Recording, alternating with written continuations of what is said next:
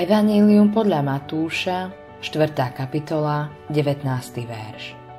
Povedal im, poďte za mnou a urobím vás rybármi ľudí. Nie som veľký rybár, ale pred pár rokmi som bol na Aliaške a išiel som s priateľmi na rybačku na kráľovského lososa.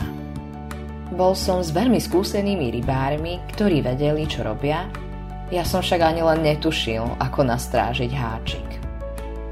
Spýtal som sa nášho sprievodcu. Ako zistíš, že máš skutočný záber? Spoznáš to, povedal. Netrvalo dlho, kým sa môj prúd pohol a na vlasci som mal kráľovského lososa. Navíjal som, až sme nakoniec mali rybu vedľa lode a potom sa otrhla. Hovoríme o tej, ktorá nám ušla. Ale v mojom prípade sa to naozaj stalo.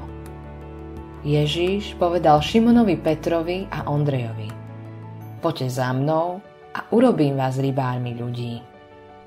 Doslovný preklad tohto slovného spojenia je chytať živých ľudí.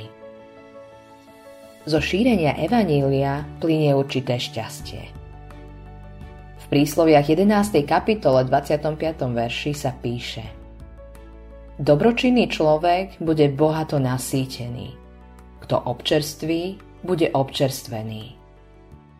Keď oslovujeme druhých, keď sa zameriavame na niekoho iného, duchovne nás to osviežuje. Ježiš povedal, dávajte a bude vám dané. Mieru dobrú, natlačenú, natrasenú a vrchom nasypanú dajú vám do lona, lebo akou mierou meriate, takou vám bude namerané. Evangelium podľa Lukáša, 6. kapitola, 38. verš. Povedal tiež, blahoslavenejšie je dávať ako brať. Skutky Apoštolov, 20. kapitola, 35. verš. Koho teda Boh povolal, aby hlásal Evangelium? všetkých nás. V pôvodnom jazyku Ježiš veľké poverenie v Matúšovi 28. kapitole 19.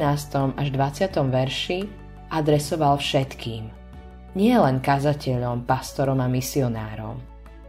Boh nás všetkých povolal, aby sme išli do celého sveta a hlásali evanelium.